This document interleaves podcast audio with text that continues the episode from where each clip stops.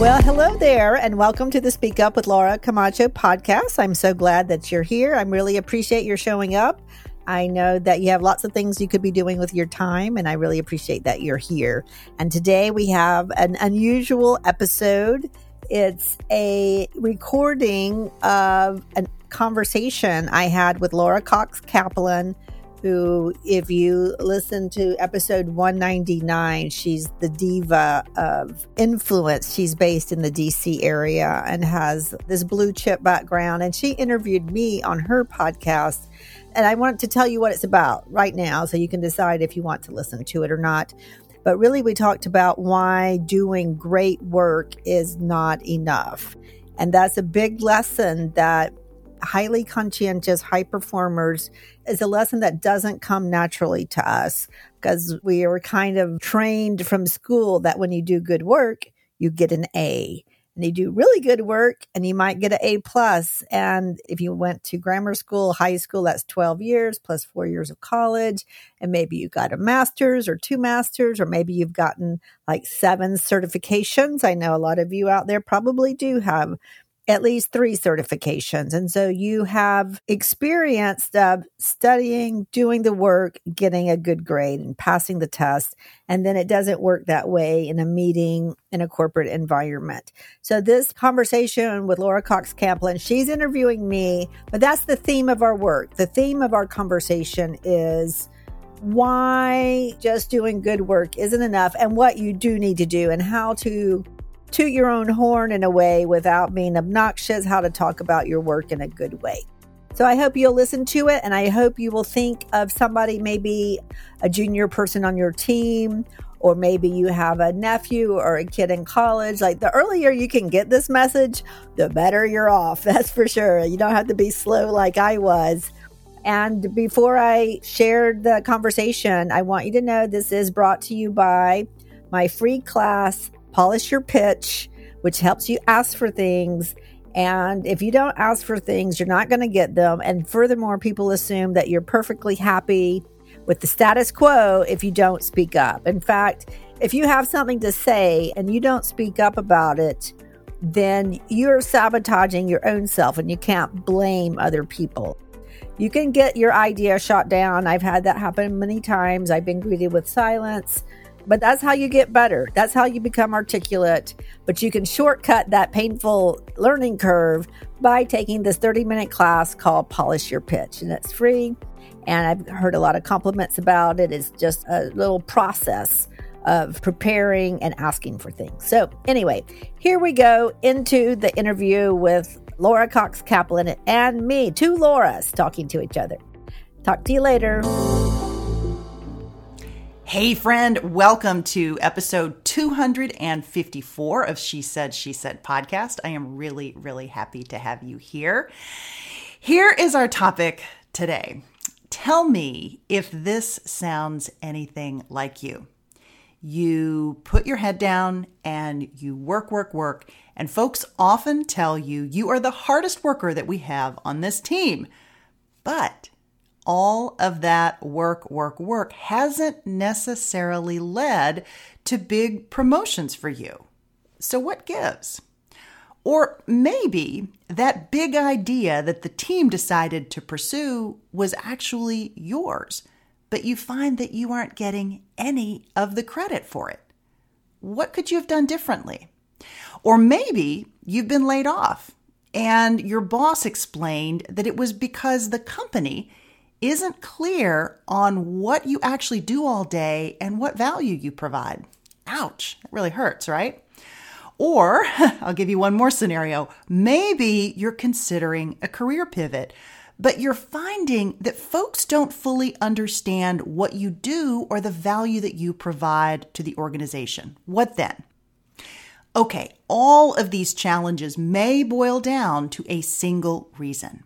How effectively or not, you're communicating not just the work itself, but the value that you're providing and also how you think about and communicate your value, not just to the team, but also more broadly. Now, if you are a regular listener of She Said, She Said podcast, first of all, thank you so much. You already know that a particularly important dimension needed to build and sustain your influence is story.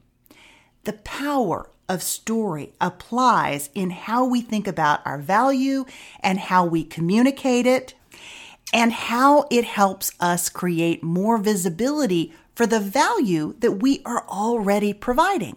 Now, today's conversation is actually another encore episode, but it's one that I have especially loved. Well, to be fair, I love all of them, but I really love this one because I am joined by the fabulous communications coach and fellow podcaster, Dr. Laura Camacho. Laura is the author of a great book. It's called The Practical Guide to Effective Communications, and she's the host of Speak Up with Laura, a terrific podcast. One of Laura's particular specialties is helping those people who might identify as introverts to more effectively communicate their contribution and ultimately the value of their work. Laura and I dive deep into this topic, and you are going to get some great tools and great advice for not only communicating your value, but doing it in a way that helps you build more visibility and ultimately more influence. Now, getting to know Laura for me has been a tremendous joy, and we have found that there is so much synergy between our two podcasts that we actually did a podcast exchange, which was a lot of fun. I will be sharing more about my own appearance on Laura's podcast. Again, it's called Speak Up with Laura, so stay tuned for that. It'll be coming up in a few weeks. For now, though, here is my encore conversation episode 254 with the fabulous Speak Up with Laura podcast host, Dr. Laura Camacho. Laura, welcome to She Said, She Said. Well, I am thrilled to be here, Laura. It's great to be with someone with such a lovely name. Oh, thank you and so I, much. And, and, I'm honored to be on the She Said, She Said podcast. Well, I'm happy to have you. I am a big fan of Speak Up with Laura, your podcast. We're doing a bit of a podcast exchange to share this with our listeners. You're joining me on She Said, She Said podcast. And then at some future point, I will be joining you on Speak Up with Laura because we found that we have so much in common in talking about influence and communications and the overlap between those two. So I am really, really thrilled to have you here. Laura, let's jump right in and let's talk about maybe to level set the conversation how you think about the link between effective communication and influence. And I realize that's a really big topic, but maybe talk about the impact that effective communication can have on helping someone build her influence. Oh, absolutely. It's it's so important and you know the, the thing about our business, you know, the communication business or helping people to communicate better is so important. And yet there is this little bit of a stigma and that we're sugarcoating things, that we're spinning things, that a quiet person can't be influential because they don't speak up enough or all kinds of things along that line where the influence and then the actual contribution are like two buckets. And, you know, what I want to do is to help the people who are adding value, creating great things, you know, making the world a better place. A lot of times they're just working away and people don't know about it. And that can be in a company and a nonprofit. It can be a stay at home mother, you know, working at home. And there can be people with lots of influence, but you think, well, what are they actually doing for the world?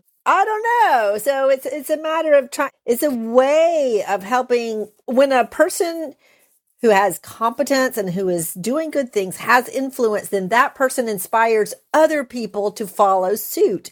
And I think at the end of the day, that's really what we want to do. We want to empower and equip people who may be just like I'm good at communication coaching, I'm not necessarily good at finance and, you know, the business side of things. So we want to help the people who are doing good work in the world to show up in a way that represents the contribution that they're making so that they can inspire and help other people to do the same. That's the way I see it. What do you think? I love that. I absolutely love that. And it gets to this notion that you and I talked about offline related to visibility and mm-hmm. the importance of making sure that people know what you're doing.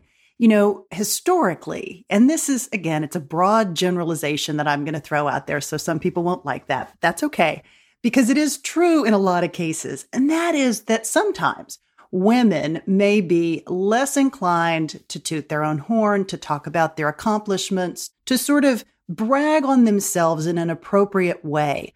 Absolutely. I've seen that. So, I mean, it's not only women, but yes, it is disproportionately women. It is. Yeah, it, it is. You tend to see it more in women than men, even though men do it too, I think is probably a better way to, to say what I just said. But maybe talk about your clientele and how you help them, sort of the role of visibility as it relates to influence and how you help them get more comfortable talking about their accomplishments, talking about their work in an appropriate way. Ah, so glad you asked that question. I, I am just fascinated and obsessed right now with the concept of visibility because I would say five years ago, I didn't even know what that was. I mean, I knew influence, of course, and impact, but the what has happened in my neck of the woods is that having so many coaching conversations over the years with highly conscientious high performers.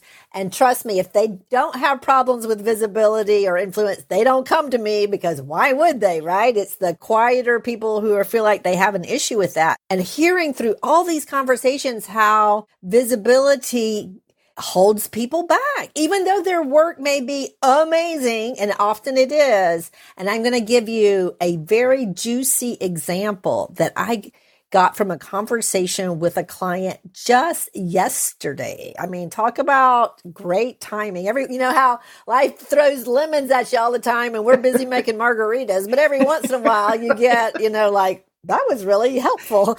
anyway, this is a woman, you know, like off the charts, brainiac, has a PhD in something like AI. I mean, just off the charts, super smart and she has a senior engineering position in a very top top company. And they like a lot of companies right now are talking about reorgs you know looking for ways to optimize their bottom line and are you know that's ending up in layoffs mm-hmm. and often laying off people who are good sure. but it just you know it's just not the right place or for whatever reason. And listen to this. She told me that there was a that they had earmarked some engineers to be let go or to be at least considered, you know, in that bucket because they didn't speak up enough in meetings. Oh, wow. And that's not even one of their criteria for, you know, the, the, what they're graded on mm-hmm. in their performance. Oh, wow. And yet that was being used against them. Why? Well, because letting go of people is not easy. Deciding you know at the end of the day like like say you have two communication coaches laura and laura like which one do i let go? They're both good you know one's but probably better with one aspect than another. So you just look for some kind of criteria and that's what they were doing. That just blew me away. How many people are working doing great work and they don't know that they need to be speaking up more right. because no the people outside of their immediate team don't know who they are, don't know what they're doing, and if they don't know, then you might as well not even be there. Sure, I love that example. It's amazing. Isn't that amazing? Yes, yes, it's amazing, and it's likely to get folks' attention. Although I suspect, and you probably find this is true too, if a person's having a problem getting recognized, they know they have a problem. Most likely. I mean, maybe maybe talk about folks that come to you and some of the more common examples i would think that folks that have been laid off in the example that you just shared would be prime candidates for coming to laura Camacho for some coaching on communication strategies right? So, but maybe talk a little bit about your clientele and who comes to you and why and sort of how you start the process of helping them Oh, love that. Yeah, because I learned like when I started this in 2009, like nobody knew what a communication coach was. I mean, that was like there was a public speaking coach. That was a thing, but communicate like what do you do, Laura? Right. so I am super happy to give the examples. And I think it was really, you know, Susan Cain with her groundbreaking book, The Power of Quiet, I believe, right. who really legitimized the value that introverts add to the workforce. I think that was a big change in our how we perceive people. I think Dale Carnegie, you know, God bless him. How to win friends person. and influence people. Yes. Yes. And I needed that book. I learned a lot, super helpful. But he, he like posits this model of the outspoken, slap you on the back. Male. How are you doing? Male, loud figure as the model. And, you know, I don't fit that model and you don't fit that model. Right. And so the people that come to me don't fit that model. So a typical example is, I mean, the most, you know, straightforward would be I have a job interview. I don't know how to sell myself. Yeah. I don't know how to, a lot of people come to me with some variation of that. They say, I need to, you know, the visibility or I, have this job interview. I need to talk about my accomplishments, but I don't feel comfortable talking about myself or even like culturally, they may have been brought up like that's bad. You're not being a good person if you're, you know, talking about yourself. But there's a big difference between I'm so amazing. Let me tell you the ways versus, Hey, Laura, I'm so excited. You know, I finally got this problem solved. Oh, the meeting that I was worried about with so and so, it went well. Thank goodness. I'm so glad that's over with. Or, oh laura my team they figured this thing out i'm so proud of them you know that both of those are ways to talk about your accomplishments but one is very different from the other right absolutely so so that's a big thing the thing about visibility is i think it doesn't affect you until you reach director level in a company i think you're pretty good with your work as you move from you know entry level maybe team lead manager, but somewhere around senior manager, director, then you need people to know about you, but nobody tells you that you need people to know about you. So the people who are naturally chatty and extroverted and, you know, just talk to everybody, they have this advantage that at first the newly promoted director may not even perceive that. And then all of a sudden they realize, oh, people don't know me. Oh, I need, you know, in preparing, say, even a year or two ahead, my promotion to senior director, I need people who will vouch for me. And then you couple that with, oh, I hate bragging on myself. It's just this big, like, what do I do? So that's a very common. Another situation would be someone needing to give feedback. You know, that's harder for some people than for others. And, you know, role playing that. Those, those are the most common scenarios that people bring to me. I was really fascinated by many parts of your book, but this in particular really got my attention. And I know it relates to the work that you do with introverts. You talk about how it's not just that introverts and extroverts communicate differently, they also tend to process information. Uh, that's the whole thing. differently. That's Laura, yeah. that was such a fascinating aha for me. Maybe it should be completely obvious, but it wasn't. And I read that and I thought, my gosh, that's such an interesting perspective because you think about somebody who's communicating in a quiet fashion. I wasn't really thinking about necessarily the way that the person was processing. It was more the output versus the internal stuff. Talk about what you mean by that and what you've seen with your clients as it relates to that point. I mean, that's the whole thing with intro. I mean, introverts and extroverts bring different gifts to the table, and we need both, obviously. And extroverts, see, this is my, this is how I learned this. It was, I always thought that these people who just, you know, speak up when they're asked a question that they hadn't prepared for, and they could just say something and it sounded so intelligent. I thought they were smarter than I am. And I thought that they were just brilliant people. But this is what I learned, Laura, that they are verbal processors. And when they open their mouth, they don't know what they're going to say. That to me is like, how can you do that? But by speaking, it may take them a minute, but they eventually land the plane and say something that I too would have said, will say, but I would not open my mouth until I knew what I was going to say. Yes. So, and see, though, that's the Achilles heel of the introvert is that if we're caught by surprise, if it's an unexpected question, we need time to think about it because introverts think before they speak. How so refreshing. I have different hacks. Right. Yeah, but you know, it's not always needed. If you can, you know, get a thought out without pre-thinking it, good for you. I mean, that's a tremendous advantage. Like in a job interview, that's why that's why introverts need or do better when they've rehearsed and they're prepared. And then when they ask the question, it, it just flows easier because it, they are prepared. But an extrovert is like, you know, I'm just going to answer the question. What, what could possibly be hard about that, Laura?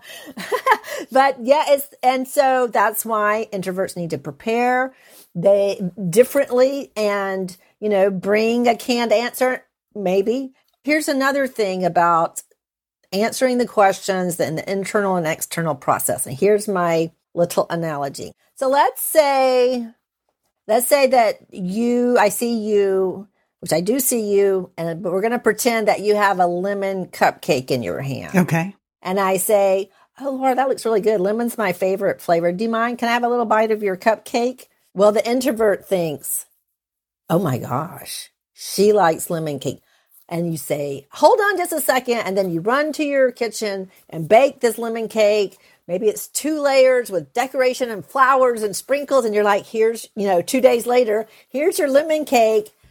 And I'm like, I just wanted to try your thing. And so the overthinking and the introvert, sometimes we think that the question needs like a doctoral dissertation answer when really the person just wants to know, like, what are you thinking? This or that hot or cold, yay or nay. So that's another aspect of the Achilles heel of the introvert is that sometimes we overthink it and, and we read like this deep meaning into the question that's not there. So I always say, give a partial answer. What I can tell you is, you know, blah, blah, blah. The way I see it, blah, blah, blah. Instead of, oh, let me get back to you. I mean, sometimes you have to say that, but to me, when you get back to them, like it's usually like a dead fish. It's just like they don't really care anymore. But they're not going to tell you that, but they're just not going to read what you, this extremely detailed report that you made on the issue. It just gets filed away. Yeah. I think that that's so interesting as it relates to self analysis, but it's also so incredibly interesting as you think about maybe people that you're working with, people on your team, family members, like how other people communicate and understanding that processing difference, I think is just, that's such an interesting element. And once you recognize it, maybe, you know, what advice do you have for someone who's either an extrovert or introvert and they're communicating with someone who is the opposite? Yeah, how do you coach that person as it relates to interacting with somebody who's trying to communicate but communicating differently? Does that make sense? Right. And I'm working with people in tech, finance, a lot of introverts, but not all. And this is the thing that the introvert is going to do so much better with a little heads up. Like if I say, Hey, Laura, we're going to, you know, this meeting today, I really want to hear your input on XYZ. Just that. If you're the leader and if you see someone not speaking up, don't, it's probably not because they don't have anything to say, which is the common assumption. It's because they're afraid. They don't know how to speak up. They're afraid. They, they put the pressure on themselves to deliver like a Nobel Prize winning answer instead of just giving like this is what I think directionally accurate. Be directionally accurate. You don't have to be to the number to seven decimal points accurate. Just directionally accurate. But yeah, if you give the introvert heads up, another thing if you're doing exercises, it depends on the purpose of the meeting, but there's like all kinds of little ways that you make it easier for introverts to just speak their mind and contribute because they do have good we do have good ideas. It's just sometimes hard to get them out of us. You know like having people write them down or making everybody answer. Like i want to hear one suggestion from every single person at this table about xyz just understand it's that it's the brain freeze that we get when put in the spotlight that just causes so many pro- and then once you've had one brain freeze in public it becomes hard to overcome that. Yeah. I love that answer. I love that advice and just that perspective i think is so it's so interesting and so smart. Laura i'd love for you to tell us how you got started in this work. Why were you motivated to become a communications coach and consultant and really pursue this career path? Oh, Laura, that's such a good question. Well, when I started, like I was truly making it up, but I have to go back. My early career, I moved to Caracas, Venezuela, and there I learned this is before the internet. So this was a different world, a different universe. I had married a Venezuelan. We got we met at in, getting our MBAs, and we moved there. And I saw that's where it really because before I was like, say what you mean, mean what you say. Like what else? You know, I had just if you had said you went to major in communications in college, I would have thought that is the stupidest, lamest thing. I like only a moron would do that. and, and that was that was my very open-minded younger self. But living in a different country, you know, learning that it's not just the words, right? It's how you say it. And also, I really got in um, living in Venezuela and Latin America, you see that the relationship, like, you don't get a driver's license if you irritate certain people. You don't.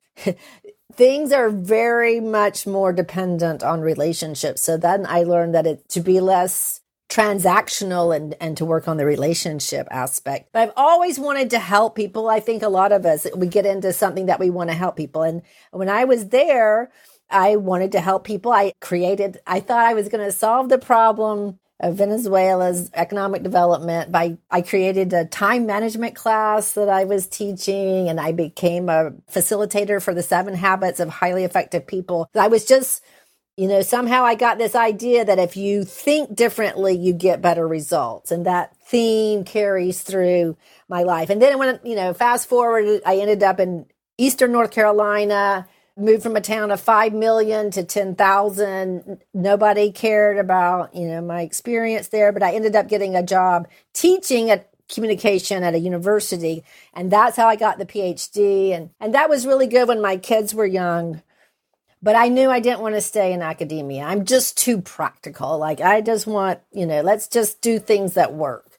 And so I thought, communication, everybody complains about it. What am I going to do with all that money people are going to throw at me, right? To solve this problem for them.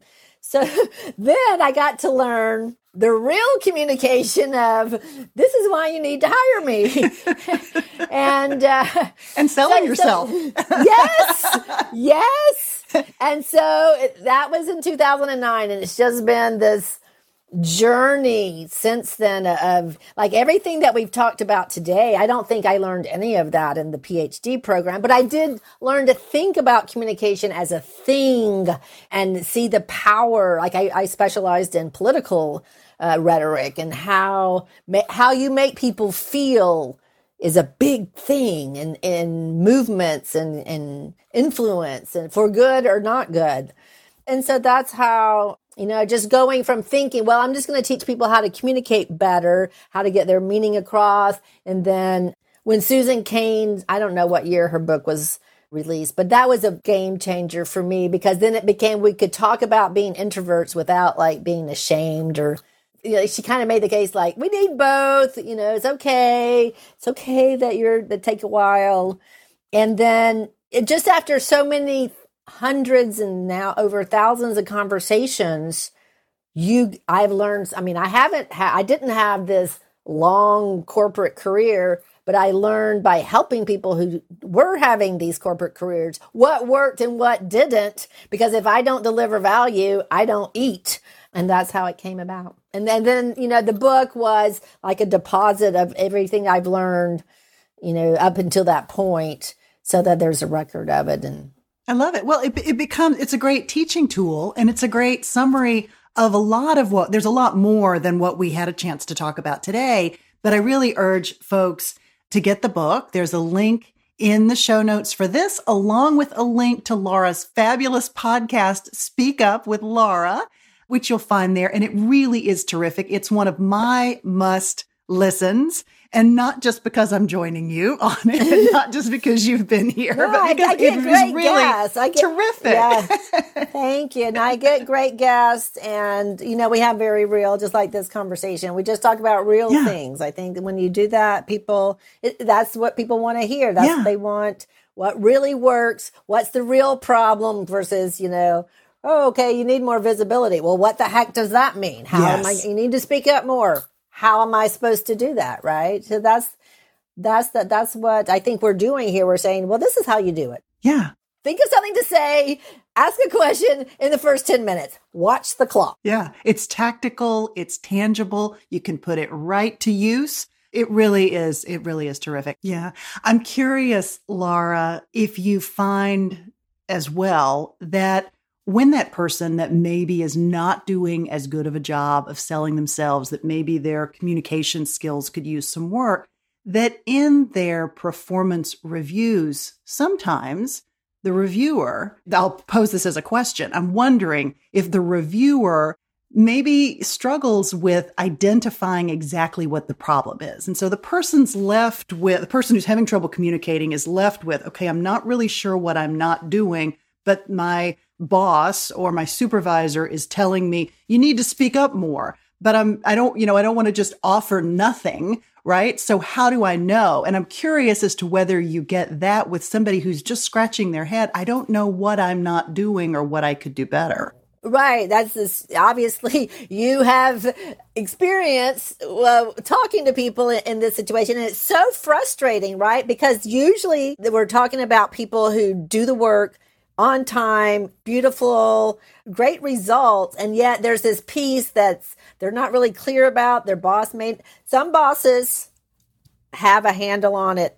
As, as we know, you know, your some of your bosses are going to be excellent, some are going to be mediocre, some will be not very good. That's just the, the the way it is. And your own boss may not have that savvy to know like oh i need to introduce you to so and so oh you should be at this meeting so you the thing about it is if you make it to director you know the moving above that level or or building your business or at some point you really have to take charge of your career it's no longer about just doing what you're told and doing a good job it's about building this arsenal of allies. And it's also about, you know, taking the ownership of making suggestions, making recommendations. And that can feel very scary for someone who's just used to like, this is a big company or this is a, this is an important project. Like, who am I? Because they're highly conscientious. They have the self awareness to know that, you know what, if I, make a mistake, this could impact people. Whereas somebody who's not highly self aware it would be like, doesn't even cross their mind, right? right? it's, so it's that, you know, competence and confidence. Those are two different skill sets. So it is hard for people to, re- and the best thing is to ask your boss, you know, and again, people some people have really good mentors some people have really good skip bosses and they have those meetings but at the end of the day, you have to look around and see, you almost have to just make a self assessment because it's not just the work. And yet nobody tells you that. Absolutely. Absolutely. You know, I think some of the worst advice that I've ever gotten, and I consider myself to be a pretty effective communicator for the most part, but earlier in my career, I had gotten the advice you need to speak up more. You need to speak up more in meetings. And I'd always taken the point of view if I didn't have something to contribute or some way of moving the conversation forward, I probably shouldn't say anything, which is still the right answer. But what I was failing to do was maybe going that extra step and preparing in advance mm-hmm. to have something exactly, to offer. Exactly, Laura. That's exactly it but I, you know, I would get that feedback and I would hear other people, especially women, get the feedback. You just need to speak up more. You need to speak up in meetings. You need to sit at the table. So, Laura, I'm curious, what advice do you give folks in addition to that? And sort of as you think about preparing for meetings or preparing to have something to say, what other coaching do you offer your clients to help them think about that and anticipate that need in advance? Ah, so glad you asked that. You're asking such great questions. Oh, good. because that is so common. It is so common. And there's lots of reasons people don't speak up. One is that, yes, that they only want to speak up if they're going to really add value. And I think, though, a lot of times people have the bar too high. Right. Overthinking and I say, it. Yeah.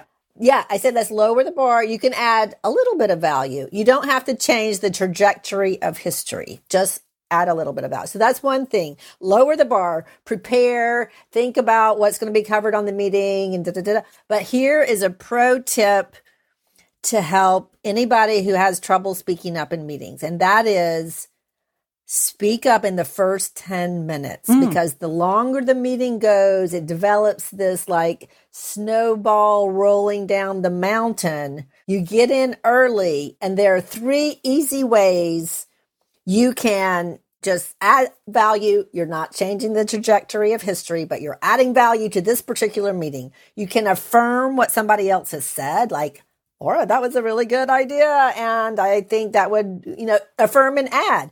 Affirm it and then add your two cents. Add why you think it's a good idea. Or number three, ask a question. You know, people think, oh, asking questions, I could look dumb. No, ask a good question. Oh, just to make sure I'm following. Is this what you mean? Or what if this? Any kind of question. I think for those of you listening, if you want one thing, one skill set that will help you, whether you, you know, are an electrical engineer, whether you are a plumber, whether you are a software engineer, you have your own business, asking better questions. Because when someone, just like I'm answering your questions, my brain is super engaged and our audience, you could just pull up your mic and get lay it on your audience. This is how you build influence. But it's much more interesting in a conversation with give and take, asking questions. And the asking the questions, not only do you share information, but the, you build the relationship. So I would say, yes, yeah, speak up in the first 10 minutes ask a question or affirm what somebody else has said.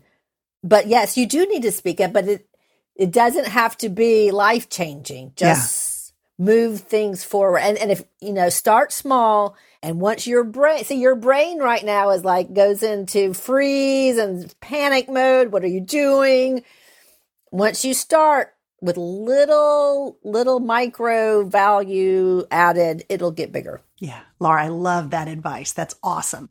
I want to pivot a little bit and talk about a topic that's in your terrific book. Your book is called The Practical Guide to Effective Communication. I'll include a link in the show note for this episode Thank where you, you. guys can I appreciate pick up it. Laura's great book. But one of the things that she talks about, which we talk about on this podcast a lot, is mindset and the importance of mindset as it relates to communicating effectively. Laura, talk about why mindset is so important and sort of how you think about the concept. Oh, well, that's so good because if you get mindset right, you don't need anything else. Mm. I mean, the other, I mean, it's helpful, but mindset sets the tone for everything else. And that's why, just like when we tell people, you know, one thing, oh, you need to speak up more. Well, okay, how do I do it? But if I say, how can you add just a teeny bit of value to this meeting? Then you're thinking about the situation in a different way. So the mindset is the filter through which all the possibilities, you know, it's like the filter that determines what you think about. Are you thinking about, oh, when is this going to be over? Or, you know, oh, I don't have anything to say. Are you thinking this meeting is interminable? Or, if I speak up, I'll sound stupid. All of those things are mindsets, right? They're just ways of thinking about perceiving and filtering out because we cannot possibly take in all the reality is too much. You know, we have the reticular activating system. So that's, yeah. So how, what is a good mindset? And, you know, there are people, mantras can be good, but I am so, you know, down to earth. Like I'm not going to say, I am queen of the universe and everything that I want is coming my way. Like that, I just can't even. but that's some what people I love. can. Yeah. yeah, some people can. And I'm do. not that person either. and it seems to work out for some of them. I don't know. But but Carol Dweck's work on growth mindset was I can get better. You know, I may not be great at this. I can get better at asking questions. I can get better at speaking up effectively, engaging my audience, having that influence. To me, that was life changing because if you think like we tend to think it's either or, like, well, I'm not a flaming extrovert, therefore I cannot have influence. not true. It's a different kind of influence. It's the maybe a quieter, a more personal one. But so many people are thinking, well, I'm Laura, I'm not the kind of person who just talks about herself all the time. I'm not the kind of person who can interrupt somebody that seems rude to me. But if you think, well, what is the mindset that I can, what do I need to get better at? How can I add more value? It shapes the way you're thinking about it. And if you think about it differently, then you're going to speak differently without thinking about it. That's why I think it, and, and that, if you, and also your mindset is an invisible communication to your people around you. If you're thinking, how can I add more value? or you know what what's the best way forward? or how can i help this person get to the point? Uh, you're you're you're thinking about it differently and people respond to you differently. Yeah. What do you think? Well you know i think it's i think there's a couple pieces i think that it becomes or you can think about it as the narrative that you create in your own head mm-hmm. right it's uh-huh. the story right. that you're telling yourself it's the story that you're telling the world outside and so when you calibrate that to focus on what you can learn from the experience versus I'm just not good at X, right? Mm-hmm, and mm-hmm, you you mm-hmm. sort of calibrate it with that in mind, it really can change the way you view yourself. And I think can have a, a direct connection related to confidence, right? How you present to the world, how you feel about yourself and the way that you present what you present to the world. So you know that's kind of how i have come to to think about the topic. I love the idea of this narrative that runs in our heads. And so we talk a lot about that on this podcast. Well that was very true. Like what you know i always tell people what is your purpose? Like why are you at this meeting? Why are you in this conversation? Why are you giving this presentation? And then that helps you focus on what you're supposed to be doing, what you're supposed to be contributing instead of worrying about how are they thinking about, what are they thinking about me when we both know the reality is they're not thinking about you at all. Right. it's all about, well, what, what, what can you do for me? What right. have you done for me in the last five minutes? Absolutely. Absolutely. I love, I love all of that. You talk in the book about sometimes language can be mm-hmm. self sabotaging. And I'd love for you to talk about that for a second as well, because I think it, it's, you know, somewhat connected maybe to this concept of mindset. It is connected to mindset, but it also comes from habit. And I, I'm sure you have, you're very, very familiar with this. And I, I, I've gotten to the point where I really want to shake people when they, for example, over apologize. Oh my gosh, yes. Like somebody can be 30 seconds late to a, a coaching. Oh, I'm sorry, I'm late. The meeting ran. I'm like, it's okay. You really don't need to apologize. 30 seconds is really not late. I would say if you're within five minutes, you're on time. Like, but you know, it's a, it's a, of course they're doing that out of respect, but that's also like the, the calibration of people's, both parties time value is, is not I don't know, it's it's out of joint or something. But that's a it's a habit and I don't know, it must come from, you know, wanting to everybody to be happy and pleased yeah, and yeah, and, and but that is when you apologize for something that doesn't need to be a that's not wrong. Right. I mean, if I steal your purse, I should apologize and give it back to you. Right. But if I accidentally bump into you in the crowded subway excuse me. I, I, t- well, yeah, I do say in that situation, if you want to say something, say excuse me, but don't say I'm sorry because probably somebody pushed you anyway. But see, that language of apology or saying or or mitigating. And here's another thing that drives me crazy when when I say, "Oh, Laura, you look so good today." Oh, it's nothing. You know, this is this old sweater. My grandmother gave it to me five years ago. Like, then I feel like, well, sorry, I said something, you know, it's like you're insulting the person who, who wanted to express appreciation for how you pulled yourself together. So mitigating, like, oh, it was nothing. The thing is, is this trap that we think it's like either I'm super braggadocious egomaniac or I don't say anything. Yeah. and that's not this it's a spectrum there's all kinds of ways and you, and this is a ask yourself how can i you know, express appreciation. How can I show up in a way that helps people, not what are the seven things I should apologize for today? So I think it's, again, what is your purpose? And, and, and why do you think people apologize? Oh, I think it's I think it's pleasing. I mean, you know, it's men men do this too, but I mean, again, and I'm, sorry, I'm I seem like I'm banging this drum today, and usually I'm not. I do like men. There's nothing wrong with yeah, men. we love men, but there are particular either habits or behaviors that we see more often in women than men, mm-hmm, and that mm-hmm. can sometimes undermine our credibility, not only the credibility that others have in us, but the credibility that we have in ourselves. And I think the apologizing right. piece can really devalue the apology potentially. Right. right. And right. undermine us as it relates to that. So, Laura, what's maybe alternative language that someone's using when they're struggling with this? Because it is a habit. And I think it sometimes habit. with habits, you've got to replace them potentially with something else or that trigger goes off and you say, okay, not that, but this. Maybe right. some examples of a better way to do. You said, you know, say, mm-hmm. excuse mm-hmm. me, not I'm sorry. Right. Excuse me, great. not I'm sorry. Yes. When people like notice something that you did, compliment you in any way, even if you think they're lying or blind, it doesn't matter. If somebody takes the trouble to say something, if you don't want to say thank you, you could say thank you. You could say, how kind of you to notice how kind of you to say something.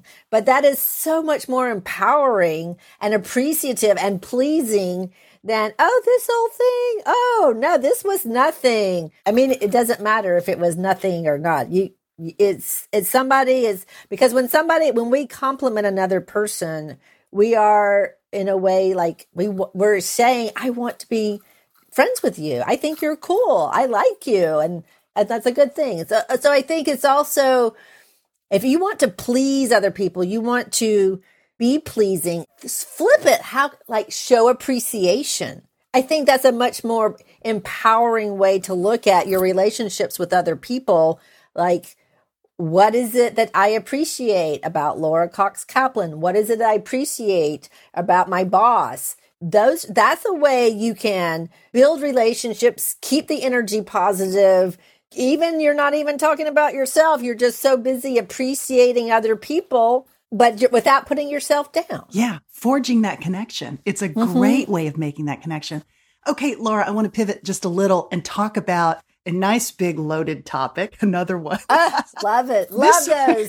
Let's solve world hunger right now. Maybe tomorrow. tomorrow. Okay, tomorrow. we'll do that tomorrow. We're kind of busy today. We're going to talk about emotion and how to get the balance right as it relates to emotion because emotion can be really important in our in communicating effectively. There's got to be a balance. So maybe give us some great advice for how to think about that and again back to the gender question how emotion can sometimes maybe work against one gender in a way that it might not against another talk about give me your views on that oh yes well definitely i do see that more in women. I think with, but also with men, but it's just a different, I mean, men do have problems. I once was talking to uh, somebody whose expertise was about like how you dress. And I made very typical female. Oh, men have it so easy. They don't have to wear makeup. And, just, and this woman said, you would be surprised. They have problem with hair growing in the wrong places. I was like, ooh. she was like, and other problems that you don't think about. So don't think that they have it that easy all the time. So, they have it pretty easy, I have to say.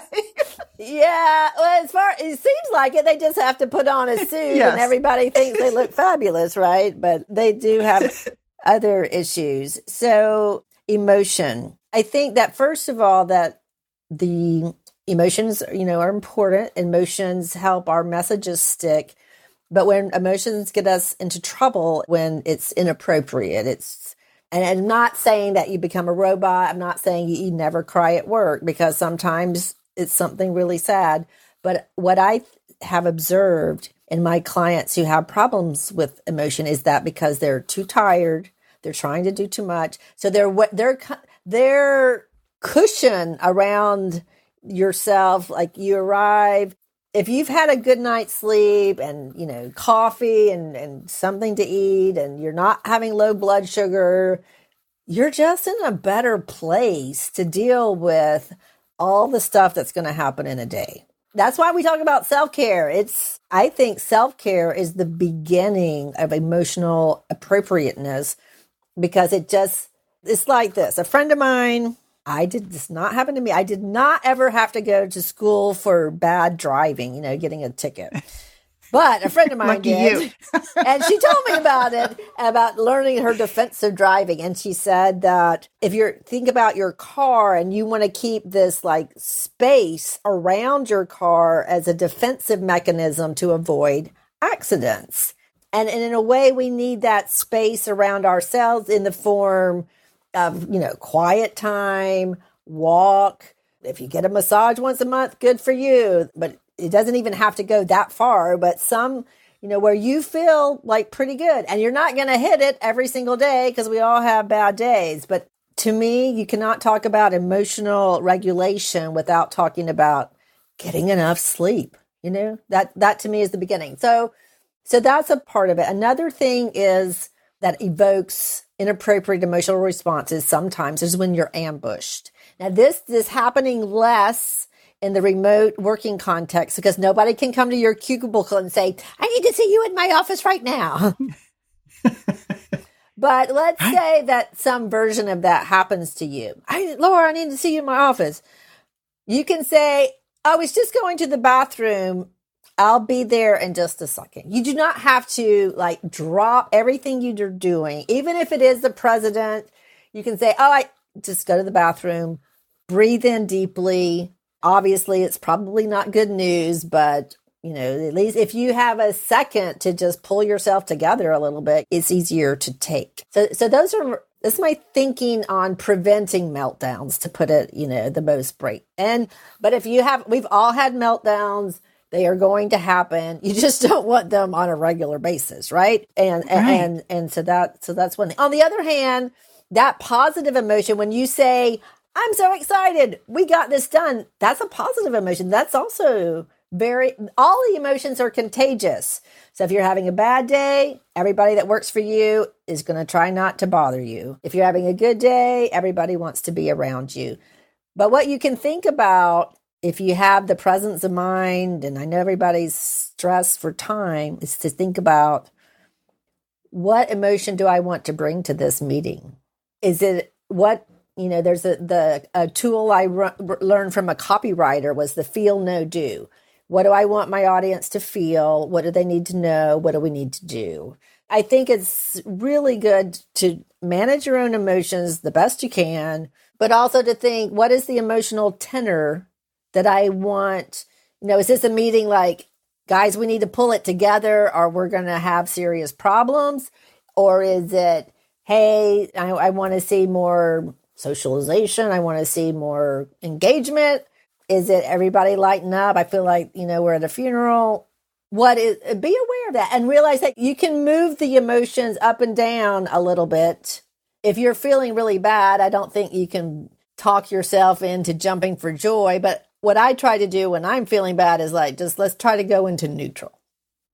Yeah. Or just t- take that pause. I mean, as you were saying before, you know, the, oh, just a second, I'm going to run to the bathroom. The running to the bathroom can just be you stopping and pausing and asking yourself those questions that you just ticked through to remind yourself, okay, yeah, I'm feeling a little triggered here. This is making me very uncomfortable how can I how can I shift the story potentially? But it's but it, you're recommending that pause, which I think is such a powerful way of maybe getting control of yourself. If Pausing you have, if you have a tendency yes, to be yes. to fly off the handle. And, and, now that you're mentioning pausing, let me tell uh, everybody listening, you know that pause is good for emotional rate. Like if you're feeling triggered, you can like, would you explain to me what this situation, Laura? And you're like, oh, shoot. So you can pause yeah. and say, yes, I, I can explain that. This is what happened. It's a pause. It not only helps you pull yourself together, it helps everybody to just calm down a little bit. So Yeah. And it also adds gravitas. So that's another executive communication tip is that pause. Anytime you're feeling like this needs to land, just say what you're going to, you know, give a little intro. Yes, I, will be happy to answer that. This is what I think. This is yeah. why this is important. And when you just pause and slow down, then everybody calms down a little bit. So that's another yeah, pro absolutely. tip for you. I love that. I love that. Laura, I'm so grateful. Thank you so much for joining me today. It's a total pleasure. This was so much fun. Um, I, I, guess I love getting to talk about my favorite topic. My family is, for some reason, tired of hearing about all these great nuggets of wisdom. So I'm super happy to get to. So funny yeah, that you say that. Yeah. So it's great to have somebody to talk shop with. It's a total pleasure to be here. I loved it too. I loved it too. Well, I hope you enjoyed this conversation with Laura Cox Kaplan and Laura Camacho. How's that for a lot of Laura's? A lot of wisdom. I really hope that you're getting that success and career has a lot to do with communication, but it's a lot of tweaks. Obviously, you know how to express yourself. It's a matter of expressing yourself in a way that make people want to follow you and want to do what you want them to do. That's the whole point of this. So I hope you enjoyed this episode. Please share it with people who need this and please leave a review. That helps us. It helps us help other people and say something that you got out of it. And we would very much appreciate it. Have a fantastic day. Thank you for tuning in, and I will catch you on the next episode. Bye bye.